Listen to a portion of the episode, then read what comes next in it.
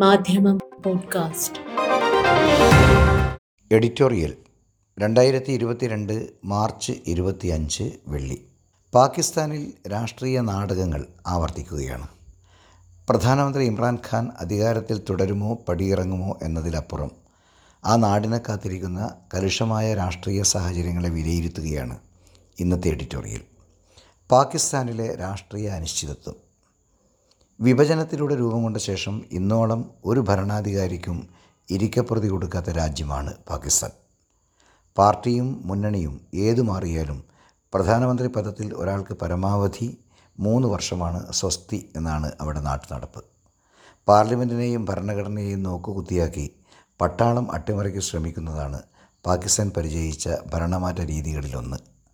രണ്ടുപേർ കേസിൽ കുടുങ്ങി സ്ഥാനത്യാഗം ചെയ്തു. ഇപ്പോൾ പ്രധാനമന്ത്രി ഇമ്രാൻഖാന് പുറത്തേക്ക് വഴി ചൂണ്ടുന്നത് അവിശ്വാസ പ്രമേയമാണ് മാർച്ച് എട്ടിന് അവിശ്വാസ പ്രമേയത്തിന് അനുമതി തേടിയ പ്രതിപക്ഷത്തിന് ചട്ടമനുസരിച്ച് വെള്ളിയാഴ്ചക്കകം അവതരണത്തിന് അവസരം ലഭിക്കേണ്ടതാണ്. ദേശീയ അസംബ്ലിയുടെ സെഷൻ വെള്ളിയാഴ്ച സ്പീക്കർ വിളിച്ചു ചേർത്തിട്ടുണ്ടെങ്കിലും അവിശ്വാസ പ്രമേയം എപ്പോൾ പരിഗണിക്കും എന്ന് തീർപ്പായിട്ടില്ല. പ്രമേയത്തെ എന്ത് വില കൊടുത്തും പരാജയപ്പെടുത്താൻ ശ്രമിക്കുന്ന ഇമ്രാൻഖാൻ അതിനുള്ള ചതുരുപായങ്ങൾ തേടുകയാണ്. ഭരണകക്ഷിയായ Pakistan Tehreek-e Insaf P T I.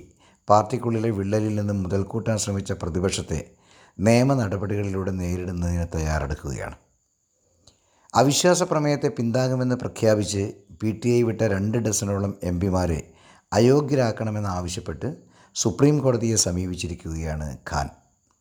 വിധി എന്തായാലും തനിക്കെതിരായ നീക്കങ്ങൾ വെച്ച് താമസിപ്പിക്കാനും രാഷ്ട്രീയമായി പ്രതിയോഗികളെ ഒതുക്കാനുമാണ് ഇമ്രാന്റെ പരിപാടി. അതേസമയം കോടതിയുടെ ഇടപെടൽ കാത്തിരിക്കുന്നതിനിടെ സൈന്യം ഇടപെടുമോ എന്ന ആശങ്കയുമുണ്ട്. അവിശ്വാസ പ്രമേയത്തിന്റെ പശ്ചാത്തലത്തിൽ ഇമ്രാനോട് പദവി ഒഴിയാൻ സൈനിക മേധാവി ആവശ്യപ്പെട്ടിരുന്നു. പാക് രാഷ്ട്രീയത്തിന്റെ തലവിധി നിശ്ചയിക്കുക സൈന്യമാണ്. എന്നാൽ ഇത്തവണ അവിടെയും കാര്യങ്ങൾ ഭദ്രമല്ല.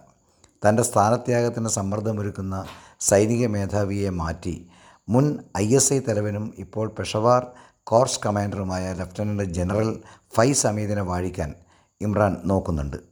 അതുകൊണ്ട് സൈനിക അട്ടിമറിക്ക് മുമ്പ് സൈന്യത്തിൽ അട്ടിമറി നടക്കുമോ? അതിന് ശ്രമിച്ചാൽ ആയിരത്തി തൊള്ളായിരത്തി തൊണ്ണൂറ്റി ഒൻപതിൽ മുഷറഫിനെ ചാക്കിടാൻ ശ്രമിച്ച നവാസിന് സംഭവിച്ച ദുര്യോഗം ഇമ്രാനും നേരിടേണ്ടി വരുമോ എന്ന ശങ്കയും ഉയരുന്നുണ്ട്. മുന്നൂറ്റി നാൽപ്പത്തി രണ്ട് അംഗ ദേശീയ അസംബ്ലിയിൽ ഇമ്രാന്റെ പി ടി ഐ നേതൃത്വം നൽകുന്ന ഭരണമുന്നണിയിൽ Pakistan Muslim League Quaid-e Azam P M L Q Muttahida Qaumi Movement M Q M Balochistan Awami Party B A P Grand Democratic Alliance G D A എന്നീ കക്ഷികളാണ് പ്രധാനമായിട്ടുള്ളത്. എല്ലാം ചേർന്ന് നൂറ്റി എഴുപത്തി ഒൻപത് അംഗങ്ങൾ. Pakistan Muslim Nawaz Sharif P M L N Pakistan Peoples Party P P E Jamiat Ulema Islam നേതാവ് മൗലാന ഫസൽ റഹ്മാൻ നയിക്കുന്ന Muttahida Majlis-e Amal M M A എന്നീ കക്ഷികളടങ്ങുന്ന സംയുക്ത പ്രതിപക്ഷത്തിന് നൂറ്റി അറുപത്തിരണ്ടും ഇമ്രാന്റെ പാളയത്തിൽ നിന്ന് രണ്ട് ഡസൻ ആളുകൾ പുറത്തു വരുന്നതോടെ ഭരണകക്ഷിയുടെ അംഗബലം നൂറ്റി അൻപത്തി അഞ്ചിലേക്ക് താഴും.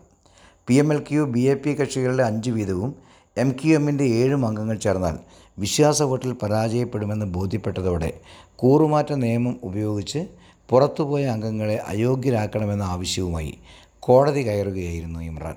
ഇതോടൊപ്പം പ്രതിപക്ഷ നീക്കത്തെ രാഷ്ട്രീയമായി നേരിടാനും ഇമ്രാന് പരിപാടിയുണ്ട്. മാർച്ച് ഇരുപത്തിയേഴിന് മില്യൺ മാൻ റാലി നടത്തുമെന്ന് ഭരണകക്ഷി പ്രഖ്യാപിച്ചു കഴിഞ്ഞു. അതിനാൽ തൊട്ടടുത്ത ദിനങ്ങളിലാകും അവിശ്വാസം ചർച്ചയ്ക്ക് വരിക എന്നാണ് പൊതുധാരണ.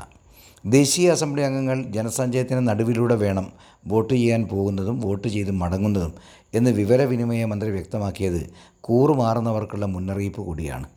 നന്മയും തിന്മയും തമ്മിലുള്ള പോരാട്ടത്തിൽ ആർക്കും നിസ്സംഗമായിരിക്കാനാവില്ലെന്ന് കഴിഞ്ഞ ദിവസം ഇമ്രാൻ പരസ്യ പ്രസ്താവന ഇറക്കിയത് സൈന്യത്തിന്റെ മിണ്ടാപ്പോക്കിലുള്ള അതൃപ്തിയായി വ്യാഖ്യാനിക്കപ്പെടുന്നു. പി ടി ഐ ദേശീയ അസംബ്ലി ഹൈജാക്ക് ചെയ്യാതിരിക്കാൻ പ്രവർത്തകർ തലസ്ഥാനത്തെത്തണമെന്ന് എം എം എ നേതാവ് മൗലാന ഫസൽ റഹ്മാനും ആഹ്വാനം ചെയ്തതോടെ അടുത്ത ദിനങ്ങളിൽ തലസ്ഥാനവും രാജ്യം മുഴുക്കയും സംഘർഷത്തിലേക്ക് നീങ്ങുമോ എന്ന ഉത്കണ്ഠയും പൊതുവായുണ്ട്. തോറ്റാലും ജയിച്ചാലും ഇമ്രാനും പാകിസ്ഥാനും വരും ദിനങ്ങൾ സ്വസ്ഥമാകില്ല. ജയിച്ച് അധികാരത്തെ തുടർന്നാൽ അടുത്ത വർഷം ആഗസ്റ്റിൽ തെരഞ്ഞെടുപ്പിലേക്ക് നീങ്ങാനിരിക്കെ വൈരനിര്യാതന രാഷ്ട്രീയമായിരിക്കും തുടർന്ന് നടത്തുക. തോറ്റുകഴിഞ്ഞാൽ അഴിമതി രാഷ്ട്രീയത്തിനും അമേരിക്കൻ ഗൂഢാലോചനക്കും രാഷ്ട്രത്തിന്റെ ശത്രുപക്ഷം ചേർന്ന സൈന്യത്തിനുമെതിരെ കറകളഞ്ഞ മുസ്ലിം ദേശീയവാദിയായി ഇമ്രാൻഖാൻ അവതരിക്കും. അവിശ്വാസം വിജയിപ്പിച്ചാൽ പിന്നെ എന്ത് എന്ന ചോദ്യത്തിന് പ്രതിപക്ഷത്തിനും വ്യക്തമായ ഉത്തരമില്ല. റഷ്യയോടും ചൈനയോടും അടുപ്പം പുലർത്തി I M F America European union എന്നിവയെല്ലാം അപ്രസക്തമാക്കി ഇമ്രാൻ ആവിഷ്കരിച്ച പോപ്പുലിസ്റ്റ് ഭരണത്തിന്റെ പാപഭാരം ഏറ്റെടുത്ത് അടുത്ത വർഷം തെരഞ്ഞെടുപ്പിലേക്ക് പോകാൻ അവർക്ക് ധൈര്യമില്ല. ഇങ്ങനെ ഭരണകക്ഷിയെയും പ്രതിപക്ഷത്തെയും ഒരുപോലെ ത്രിശങ്കുവിൽ നടത്തുന്ന രാഷ്ട്രീയ അനിശ്ചിതത്വമാണ് പാകിസ്ഥാനിൽ. അനിശ്ചിതത്വങ്ങളിൽ പിറവിയെടുത്ത നാടിന് കാലം എത്ര വൈകിയിട്ടും ജന്മവൈകല്യത്തിൽ നിന്ന് മോചനമില്ല. മാധ്യമം പോഡ്കാസ്റ്റ്.